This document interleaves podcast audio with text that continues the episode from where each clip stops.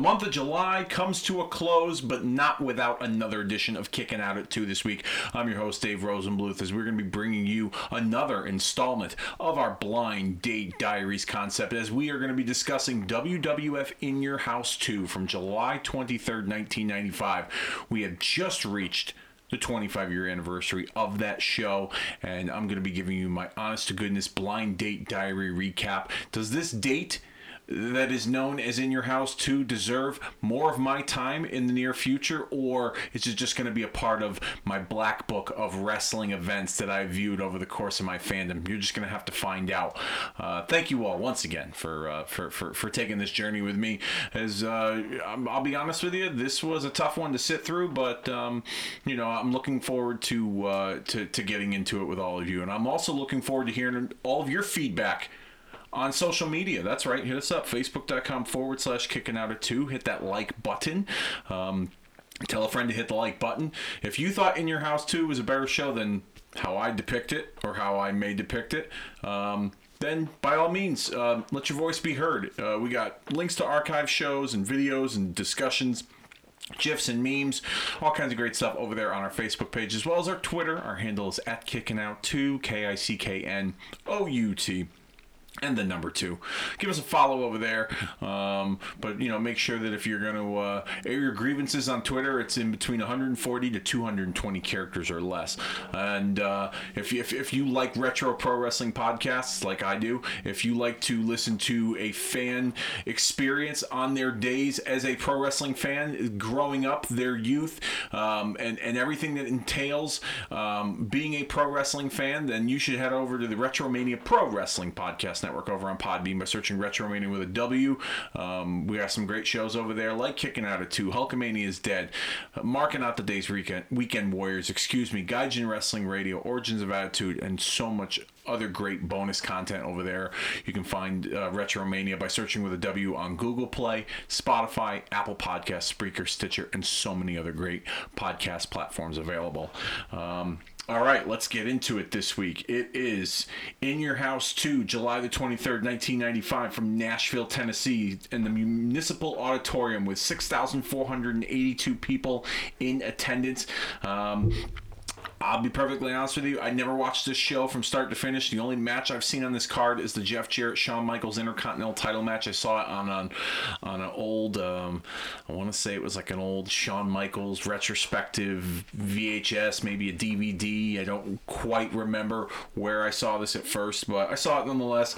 And uh, I thought, you know, this would be another event that uh, I've never watched before that would be good, that that that you know qualifies for a blind date diary. So let's get into it, if you will, in public, if you will. Um, Pay per view opened up with the signature WWF Open, the World Wrestling Federation for over 50 years, the revolutionary force in sports entertainment. And after that, we got a country music kind of video package mixed with clips of WWF superstars and the sights of the and sounds of the city of Nashville where the event was taking place. Um, this was 1995. Uh, this was something you would definitely expect um, from the WWF solid open that kind of you know played with the whole country western theme being in nashville tennessee. So i thought that was you know a, a nice touch. Uh, we opened with vince mcmahon welcoming us to the pay-per-views he's joined at ringside with jerry the king lawler both of them dressed in you know country western gear not lawler in his traditional crown and and and robe as the king and vince not in his tuxedo but you know the the the western attire with like the leather vest and the, the little shoestring western tie. I don't even know what those are called. Um, Lawler, I think, had like a, a fancy looking cowboy hat. He said it was a gift from Garth Brooks, and then they run down the rest of the card. Um, and what's to come on the pay per view. And then we have our first match on this show, which featured the 1 2 3 kid going up against the roadie. Um, and this rivalry, I guess, stemmed back from uh, right around WrestleMania when both guys were in Jeff Jarrett and Razor Ramon's corners respectively and the two had their issues there. And i believe the kid was hurt with a neck injury. And um, this is his first match back on pay-per-view as they noted on commentary. Um, you know the bell rang pretty quickly, and then one two three kid was on the attack. He uh, jumped Roadie on the outside of the floor to really kick things off, um, getting the best of him with a lot of those martial arts kicks, uh, flying crossbody to the outside and even into the corner at one point, um, staggering the Roadie. And then we cut to the locker room where we see Double J Jeff Jarrett in the locker room as he's getting ready for his big musical performance that's set to take place. Um, and he's not really paying attention to what's going on in the monitor between Kid and the Roadie, which Vince mentions on commentary. Lawler tries to refute that. Um, making an excuse that Jarrett has a lot in his mind with his concert and plus his Intercontinental title defense coming up later in the evening against Shawn Michaels. Uh, so it looked like they were planting some seeds there for issues between the two later on. Nice little foreshadowing there. Uh, eventually, Roadie would manage to gain the upper hand on the 1 2 3 kid, working on his neck um, for the majority of the time with a lot of rest holds, knees, swinging neck breakers, um, elbows to the back of the neck, etc. You know, working on a body part putting in that you know in ring psychology, telling a story. Thought that was some pretty good stuff. Um, we got more of uh, the commentators talking about Jeff Jarrett's attention not being on the Roadies matches. We get a split screen of Jarrett speaking with his backup singers for his performance later in the evening. Uh, still really stirring the pot there when it comes to the issues between Jarrett and the Roadie. Um, Roadie would end up going for a top rope splash on the one two three kid, but missed, and then that would result in the kid fighting back with a series of right hands and a spinning heel kick, going for the cover, but only getting a two. Um, he would follow up with a body slam and a splash off the top rope himself for another two count. But then, as the kid went for a high risk maneuver, Roadie countered it into a sit out power bomb for a near fall, which got a pretty strong reaction. The finish came, and this was an interesting finish, very anticlimactic, but interesting nonetheless. When the Roadie delivered a pile driver off the second rope to the one two three kid for the win at seven minutes and 26 seconds. Um, Post match saw the Roadie walk into the stage and do a sound do a sound check in preparation for Jeff Jarrett's concert later tonight. Um, I thought it was a good opener. Crowd was really into it. The female fans were really into the kid. It was very reminiscent of those those those Texas crowds with the Von Erich boys. Um, thought it was just, I thought it was a good opener for this pay per view. I, I, I I enjoyed it. Um, next we have Todd Pettengill who's in the locker room with Psycho Sid and the Million Dollar Corporation. Uh, they talk about what they plan to do to Diesel and all the other lumberjacks involved in the main event. Um, it was standard promo, nothing spectacular, but nothing terrible either. wasn't setting the world on fire. Um, as uh, Pettengill sends it over to the merchandise guy, Barry Didinsky, who at one point used to do all the pay per views and plug all the merchandise in between the matches, uh, as he's got the uh, the in your house shirts on sale, and they got the number on the bottom of the screen, and they're in Diesel's dressing room with his lumberjacks, and Michael's wearing the shirt, and he kind of gets a little quick plug in there. Uh, I thought that was a nice touch, as the overall theme of this pay per view is the the enormity of this lumberjack match between Diesel and Sid for the championship with all these other guys involved. Um, I thought that was a nice touch. Next matchup on the card, we got King Mabel and Sir Mo um, taking on Razor Ramon and Savio Vega. This rivalry had stemmed from Mabel winning the King of the Ring tournament over Savio Vega um, and injuring Savio in the process. Razor Ramon, I believe, on television was injured and couldn't take part in the tournament, so Savio had taken his place. Um, and this is, and then you know actions transpired at that event. Mabel wins. Him and Sir Mo are now a, a, a, dominant force on programming, but they still have their issues with Razor and Savio stemming from King of the Ring, and it leads us to this match. Um, Nashville crowd, they they they. Ramon and, and Savio got a strong reaction, um, and this is something that really just kind of you know got the wheels turning for me. I've always felt that Southern wrestling fans are particularly loyal to the babyface wrestlers. It's not like us in the Northeast where you know we we need more explanation and you know we, we kind of go against the grain a little bit when it comes to traditional viewing of wrestling. Um, you know southern wrestling fans i feel like they allow themselves to get into the show the show more. They're not trying to pick apart what's wrong with it or call bullshit on something. You know they cheer the good guys they boo the bad guys. And i think that's missing in wrestling. But i think even to this day you still kind of get that with southern wrestling fans um, which is which was nice. And it was nice to see that during this situation situation here. Um, even though Mabel, uh, King Mabel, and Sir Mo weren't um, setting the world on fire, um, you know, in, in terms of strong heel characters, they were still getting a pretty decent reaction, you know, a negative reaction from the audience, um, which I thought was. Um, which I thought was telling as I was watching this. Baby faces Ramon and Savio they managed to start out hot on the heels until Mabel gets tagged in and eventually his size would become the difference maker in this match. Um, men on a mission would isolate Savio in their corner. Mo doing pretty much the majority of the work, um, but tagging in Mabel every so often to kind of offer up some finishing touches. Uh, Savio would fight back and try to slam Mabel at one point, reminiscent of when Hogan tried to slam Andre at WrestleMania 3 and he toppled him and Mabel falls down on him. Referee counts two. Um, Savio kicked out. We got some more double team moves from Men on a Mission um, onto Savio until eventually Mo would. Um, would go for a top rope moonsault and he missed. And as both men are down, each man try to make the tag, and Savio eventually tags in Razor, where he works on Mo. Uh, he signals for the Razor's Edge, but he's stopped by Mabel, causing the distraction and setting Mabel to go to the top rope. Which was unorthodox for him at this time, but Razor caught him and sent him um, off the top to a big pop from the crowd. He went for the cover and got a two. Uh, but the finish here would come when Savio would send Mo over the top rope to the outside. Um, and then Mabel sends Razor into the corner, catching him with a belly to belly suplex for the win at 10 minutes and 9 seconds. Um, this was not a bad match, but it wasn't great either. Um, ongoing theme here amongst a lot of these matches I feel like is that they're rushed that they don't have a whole lot of time. Now I know like the in your house pay-per-views were like the B level pay-per-views and you kind of had to keep those pay-per-views under two hours. Um, in this situation here this is a match where I felt like they were just really getting going and it was short and the finish came and then that was the end of it. Um, kind of left me wanting a little more. I was a little invested in this, not gonna lie. Um, but yeah, overall, I thought it was a solid match. Um, and I think, but at the same time, it's the kind of match that, like, if it went on a little bit too longer, people would people would cry boring. So maybe I guess it was the right amount of time given the guys involved. Um, up next, we get Todd Pettengill in the back, um, or actually, I'm sorry, he's on stage with the band that's going to be playing with Double J, previewing the big concert, um, getting some of the band members to warm up the crowd. You know, the drummer, uh, the guitarist, some of the backup singers, etc. Um, Todd Pettengill probably isn't necessarily on the the um how do I put it? He's not um he's not on most fans' favorite side of wrestling history. People look at him as during a period of time where he was like too corny, too hokey.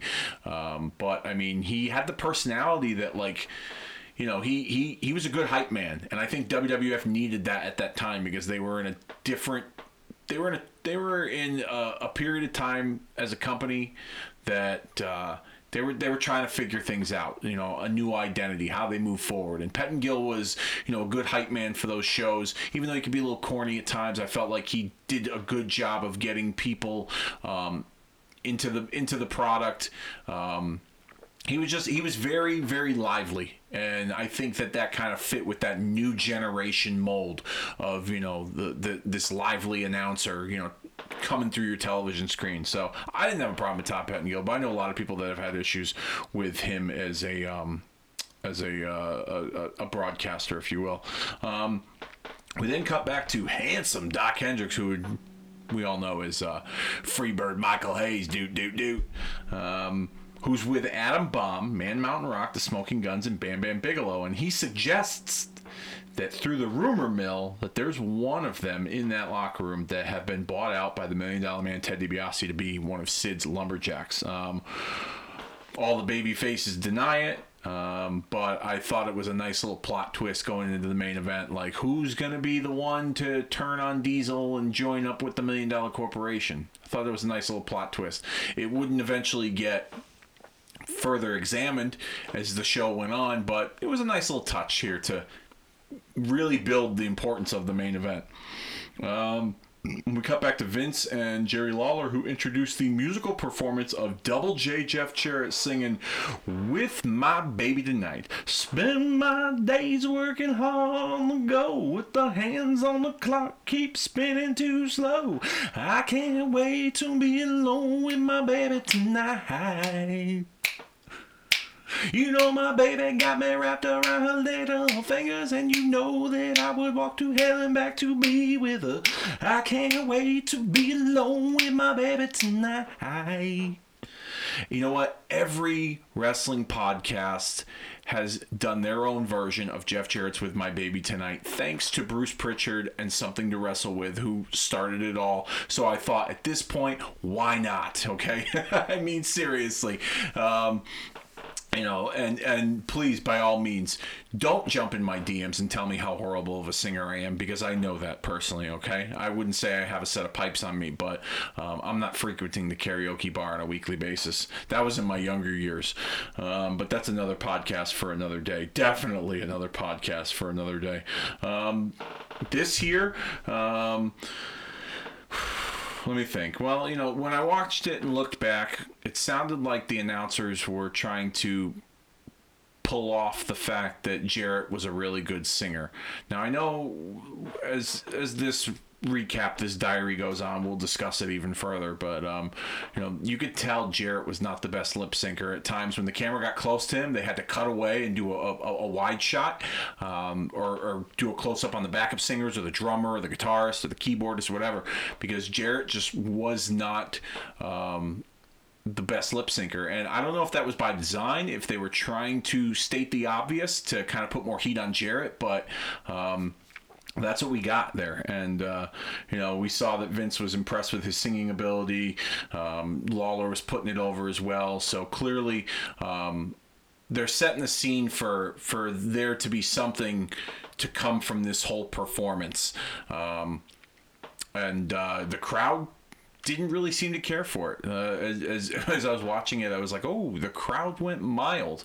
And, um, didn't really get a, a, whole lot of reaction from it. Some negative, some people clapped, but uh, you know, I, I, don't think wrestling fans wanted to see um, a wrestler pretend to be a country music star in the capital of country music, Nashville, Tennessee, um, in the middle of a wrestling show. So. Um, we get a SummerSlam commercial for SummerSlam 1995, and we see Diesel pulling up in a Hummer to a roadside gas station to pick up the hot chick, and then he says to her, uh, "Hey, uh, you need a lift? Uh, let's go to SummerSlam." Um, thought that was a, a, a cute little commercial uh, for the time period in 1995. I forgot about some of those commercials. Some of those commercials used to be stupid, but then there there's a few hidden gems when it comes to those pay per view commercials. And I used to like how WWF would kind of tell a story with some of those commercials that centered around the pay per view. Um, and with SummerSlam, the summer theme, it's a hot summer day. The chick's outside in front of the gas station sweating her ass off while the other two guys are watching WWF on the little TV with the rabbit, the bunny rabbit antenna ears.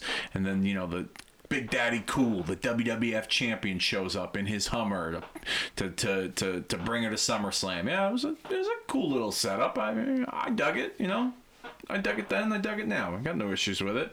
So what? really don't care. Um, really don't care if anyone likes it or dislikes it. It was just, you know, um, I, I, guess because I grew up during that era that maybe that's why I like it. But um, yeah, it was what it was. Um, then we come back and Todd Pettengill is polling the audience about Double J's performance. Um, and I don't know if these were plants, if this was something that was done prior to them filming this, but the audience seemed to enjoy his performance. Um, a lot of positive reviews, which I think further adds to the story of, you know, Double J and his musical performance um, in his debut, um, especially, at, you know, in a city like Nashville. So I thought that was a nice little touch, a nice little common theme to, to you know wo- wo- that's woven through this pay per view among the other um, story that they're talking about with the main event. Um, next match here, we get Henry Godwinn going one on one with Bam Bam Bigelow. Um, we get some clips from this rivalry between the two as we see Henry slopping Adam Bomb. Having a physical altercation with Bam Bam on an episode of Raw.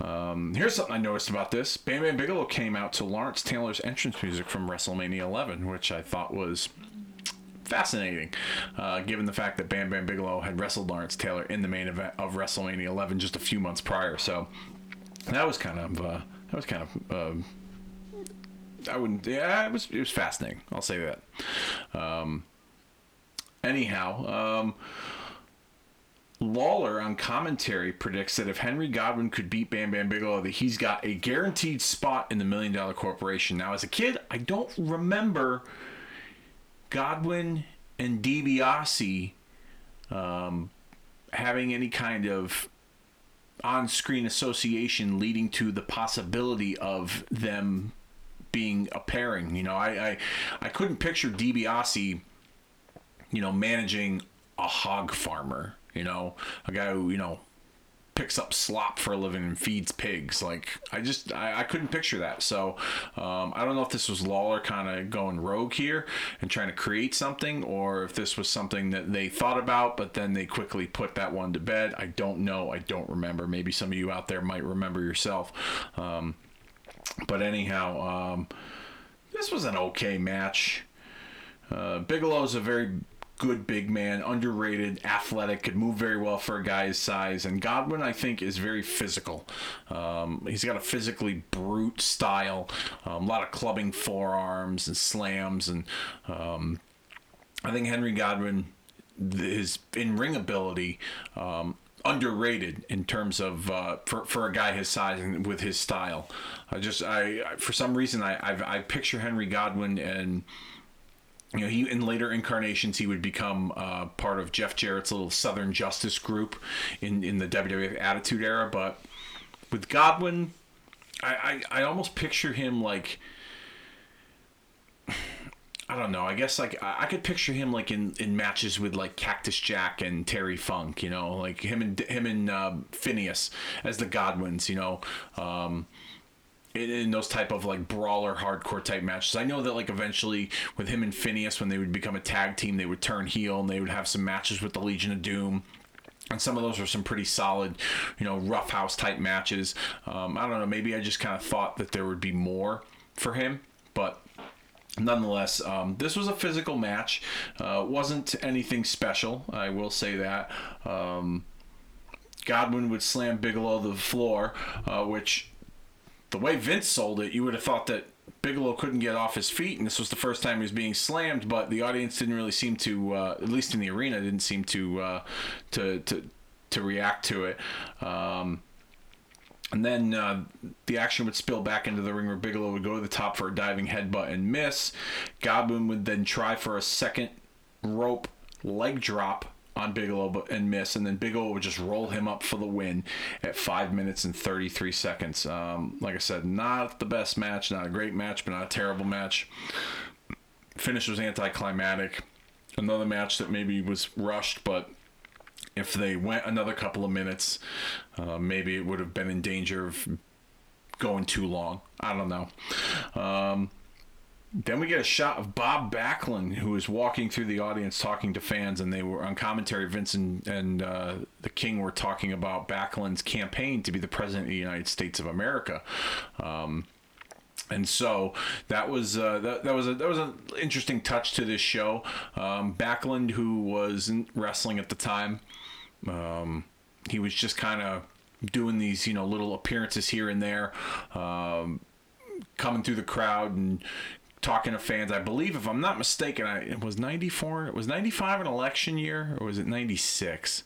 I don't remember when, but they, they started this whole Bob Backlund's going to run for president campaign, and it really didn't go anywhere, to be honest with you. There wasn't really much of a payoff, but this was part of that process, that, from what I remember.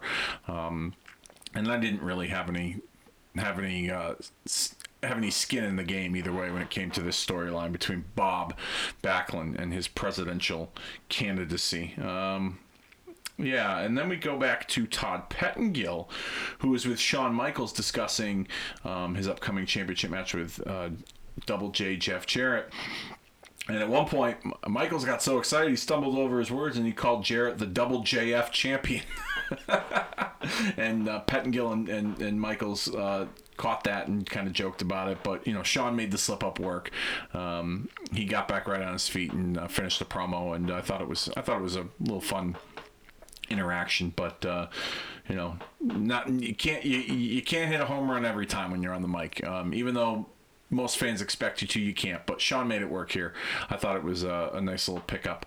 Um, and then it leads us to our Intercontinental Championship match between Shawn Michaels and Double J Jeff Jarrett for the World Wrestling Federation Intercontinental title. Um, the roadie would introduce Double J Jeff Jarrett, and Jarrett would come out and he had the the cowboy hat that was lit up, and the jacket, and the pants, and the LED lights, and all that stuff. Um, Michaels comes out, he gets a huge pop. Nashville crowd all over him. Um, he was playing to them early on, especially the female fans. Um, overall, this was a very fun, fast paced match, back and forth from both guys. Um, Double J at, at, points, you know, was really eating it up with the heat, with the crowd. Um, he would he would run out of the ring away from Michaels, and then when the, the referee would count, he would get to nine. He'd roll in, break the count, go back out. Um, really toying with the crowd. I thought that was some good stuff. Um, Michaels, whenever he would be in trouble, did a great job selling of his beating, um, putting more heat on Jarrett. Uh, Roadie got involved periodically from time to time to help Double J add more heat to the the the build up um, and to the finish. The crowd was all over the heels. Really good stuff. Um, you know, Michaels being the baby face would outsmart the two at times. Uh, at one point, he jumped off the top rope out to the floor and did a, a flying crossbody to both Jarrett and the roadie. Um, but then you know Double J would slow down Michaels, take the advantage, um, and uh, you know try to try to curtail Michael's um, high flying arsenal uh, with a series of uh, rest holds. But Jarrett also kept his held his own in the in the in the high flying department too. You know, several drop kicks, cross bodies off the top rope. Um, you know he was he, he kept up with Michaels. This was a re- this was a really good match. And so far, I'd say this was the match of the night. Um, we get a ref bump. Uh, during this match, towards the end, when Jarrett goes for the figure four, but Michaels blocks it, and then pushes Jarrett into the ref. Um, then Michaels would go for Sweet Chin Music, but Michaels would get chop blocked by Roadie from behind. Jarrett then would hit a flying body press only to get a two count. Um, and then the finish comes when Jarrett sends Michaels into the ropes, but Michaels reverses him, and the Roadie hooks Double J's ankle, thinking it was Michaels. Um, Michaels takes advantage when Roadie when Jarrett turns around um, after trying to figure out why Roadie pulled his ankle. Sweet Chin Music, one, two, three. Your winner, new Intercontinental Champion at 20 minutes and one second. Double J Jeff Jarrett, or I'm sorry, Shawn Michaels defeating Double J Jeff Jarrett. Um, match of the night right here. I'll go on and say it. Match of the night. Really good stuff. Is the first time I've ever watched this whole show, but it's not the first time I've watched this match, and I forgot how good this match was. Um, and they just kind of threw these two together with a little mini feud. Um, for a few weeks prior to then set up an intercontinental title match, and um, it worked. The crowd loved it. Great match, top to bottom. Um, if it went a few minutes longer, I would have been fine with that too. But it, it, it had a good amount of time um, for them to tell a really good story. I thought it was a, I thought it was a, a really fun match. Excellent. Um, then we see we go back to the locker room and Barry Didinsky is there to plug more merchandise in Diesel's locker room with all the lumberjacks as they're waiting to celebrate with Michaels. Michaels comes in, he high fives Diesel, Diesel, he high fives Razor. They you know do the Kliq sign. Um, Michaels cuts a promo talking about the win, and then they plug the T-shirt. You can get the Shawn Michaels shirt at one eight hundred Titan ninety one or something like that. Um, really, really pushing the merch hard on this show for sure.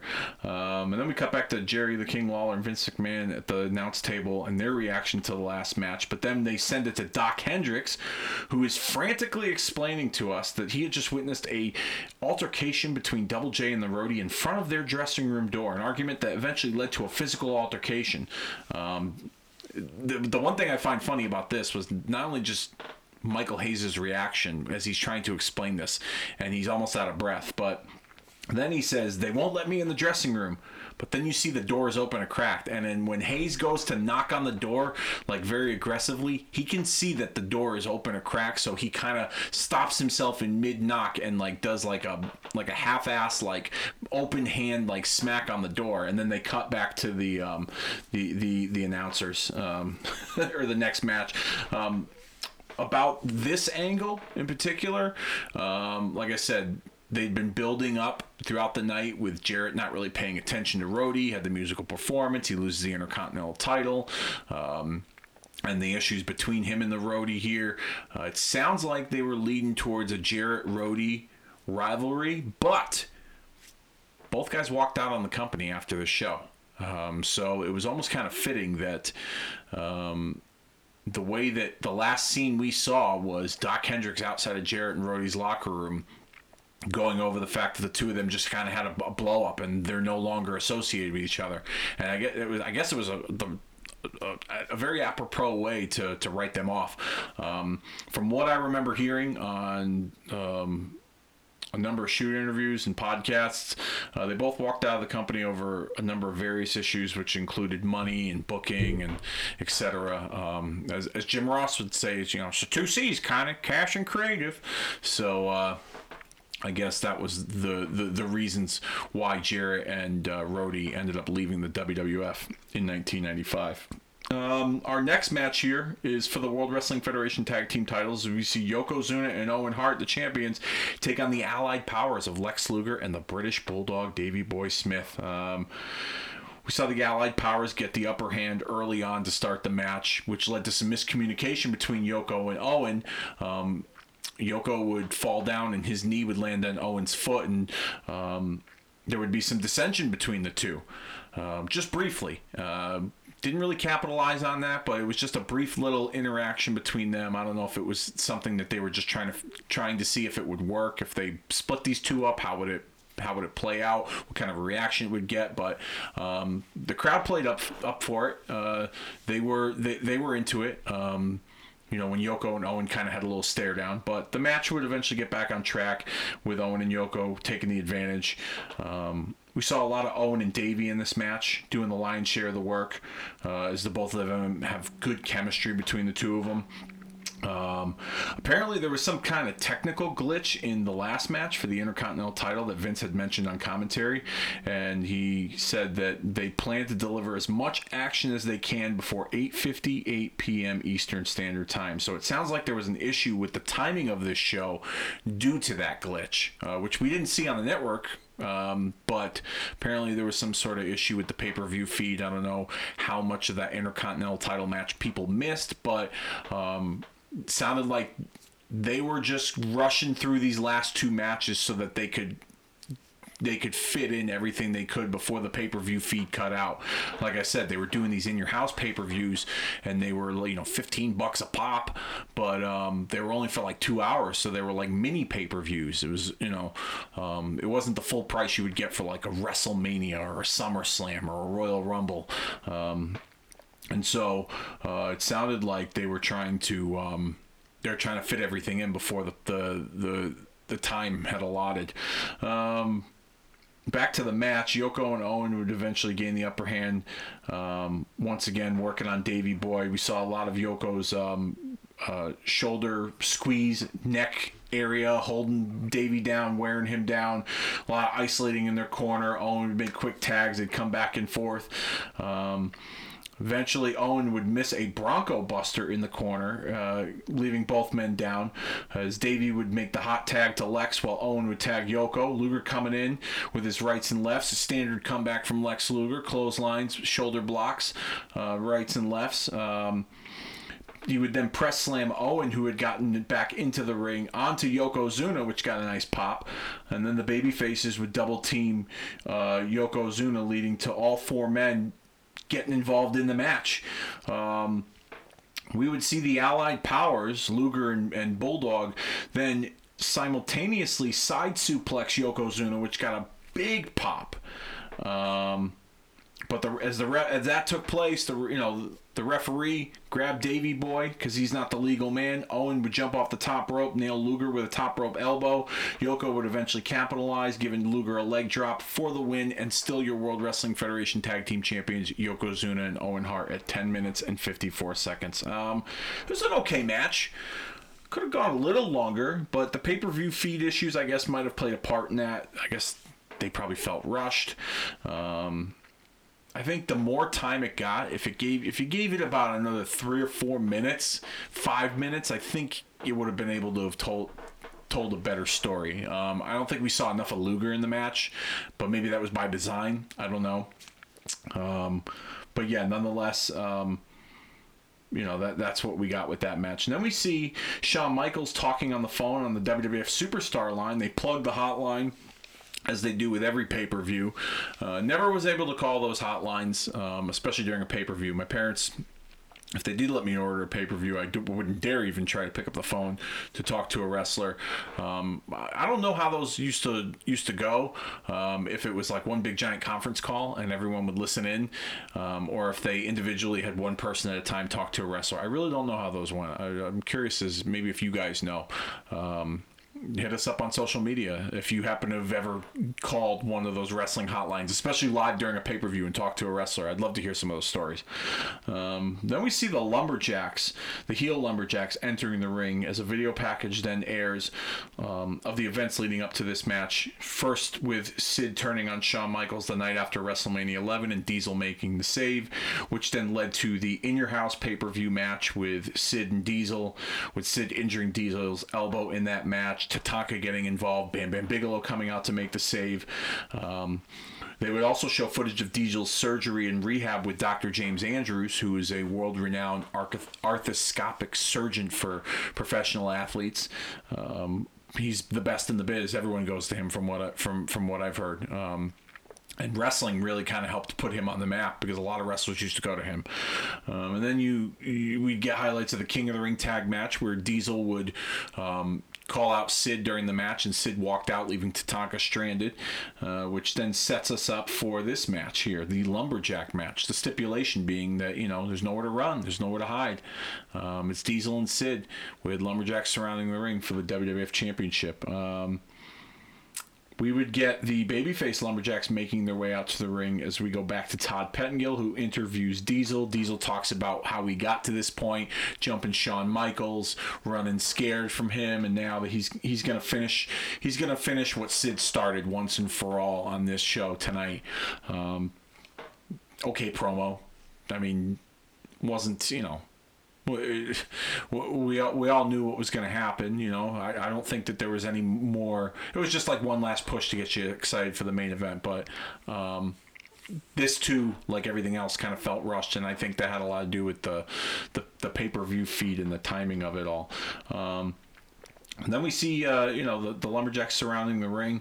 Um, Sid's lumberjacks would include Tatanka, Irwin R. Schyster, King Kong Bundy, the heavenly bodies of Gigolo Jimmy Del Rey and Dr. Tom Pritchard, the Supreme Fighting Machine, Kama, the Blu Brothers, uh, who would be known as Ron and Don Harris, um, in, a, in, in, a later life in professional wrestling. Sir Mo and King Mabel, Rad Radford, uh, the the late Louie Spicolli, Skip, aka the late Chris Candido, Mantaur. Oh my God, Mantaur was a part of this. Um, Jean Pierre Lafitte, who is now known as PCO in Ring of Honor. Um, we would see Henry Godwinn, uh, the Million Dollar Man Ted DiBiase, and Triple H. Hunter Hearst Helmsley, who had debuted with the company a few months before this. So uh, uh, those those are the lumberjacks representing Sid, representing Diesel. Lumberjacks include Razor Ramon, One Two Three Kid, Savio Vega, Techno Team 2000 had a very very short run in the WWF. Consisted of Erik Watts and some other guy I don't even know his fucking name. Erik Watts, the son of Cowboy Bill Watts, Smoking Gunns, Billy and Bart, Fatu, who was doing that whole you know um, make a difference, you know, Fatu the from the streets. Um, yeah, he was doing that whole whole uh, gimmick there. Duke the Dumpster Droese, Adam Bomb, Bob Sparkplug Holly, Bam Bam Bigelow, and Shawn Michaels, who was too good to go out with the rest of the Lumberjacks. He came down to the ring with Diesel um, during his entrance. I thought that was um, I thought that was very telling of uh, of the reputation that Shawn Michaels um, has gained over the years, uh, what he thinks of himself. Um, I love Shawn, but uh, you know that, that I'm sure that that probably rubs some people the wrong way, just a little bit, you know, or just sent a message that like you know Shawn needed to be in the spotlight, and he was in Diesel's spotlight because um, he couldn't associate himself with the rest of the lumberjacks. But um, maybe that's just me thinking too far ahead here. Anyhow, um, Sid and Diesel would uh, would, would go after each other pretty early.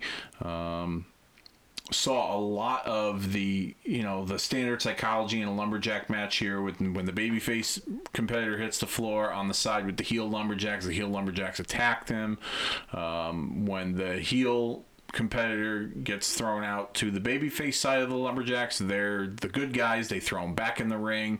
Uh, so we saw a lot of that. Um, we saw some lumberjack getting mixing up on the outside during a period of time. Um,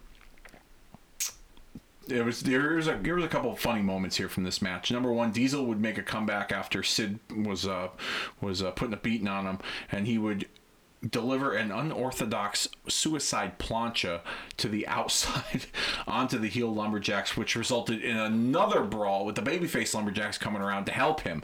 Um, and then as Diesel uh, makes his way back into the ring to try to finish off Sid, he would get dragged out to the floor by Mabel, who would ram him into the ring post uh, while Sid was distracting the referee during all this. Um, and then while all this was going on, the Lumberjacks were still continuing to brawl.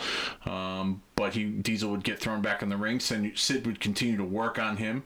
Um, you know, the really the only thing that was really noteworthy from this match was that the Lumberjacks had gotten involved on a number of occasions. It really wasn't anything special from Sid and Diesel. Uh, didn't have the greatest chemistry those two.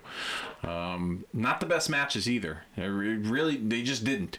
You know, um, they didn't bring out the best in each other. I'll, I'll, say that, and this was a perfect example of it here. Um, here was a, here was another thing that that, that caught my um, that, that caught my attention. Um, after Sid powerbomb Diesel, Diesel kicked out at two. He went for another powerbomb, but Diesel countered into a back body drop. Then when Sid got up, he randomly chose to jump off the ring apron out onto the floor of the babyface lumberjacks and fight all these guys. Now, if you're supposed to be the heel, why would you throw yourself into the shark tank, so to speak? Um, not a very heel tactic, if you ask me. Um, I thought that was pretty random. And then, but I think what that did was was that set up Shawn Michaels, who was on the top of the, the, the ring post. He does the plancha, the crossbody onto Sid and all the other guys. Um, they roll Sid back into the ring as Diesel then starts fighting off some of the other million dollar corporation members like Tatanka and IRS. Um, he would deliver a big boot to Sid for the win at 10 minutes and 6 seconds. Um, not a great match. Not sure if the timing of the pay per view had anything to do with it. I think that there's a good chance it did. Um, the interaction with the Lumberjacks really was the best part. Uh, the finish just felt very anticlimactic. I was kind of hoping Diesel was going to powerbomb him. Um, but you know when they as they were going off the air um, they had foreshadowed that you know Diesel survived, but you know he's got Mabel in his sights after what Mabel did to him during that match, which eventually would set up their SummerSlam showdown. Um, as we see all the baby faces celebrating in the ring, uh, we get that same country music video, um, but with highlights of the in-ring action that took place on the pay-per-view to close out this event. Um, while I was doing my research, um, for this event and and looking into my notes, um, there were two dark matches following this pay per view that saw Bret Hart defeat Jean Pierre Lafitte and The Undertaker defeat Kama.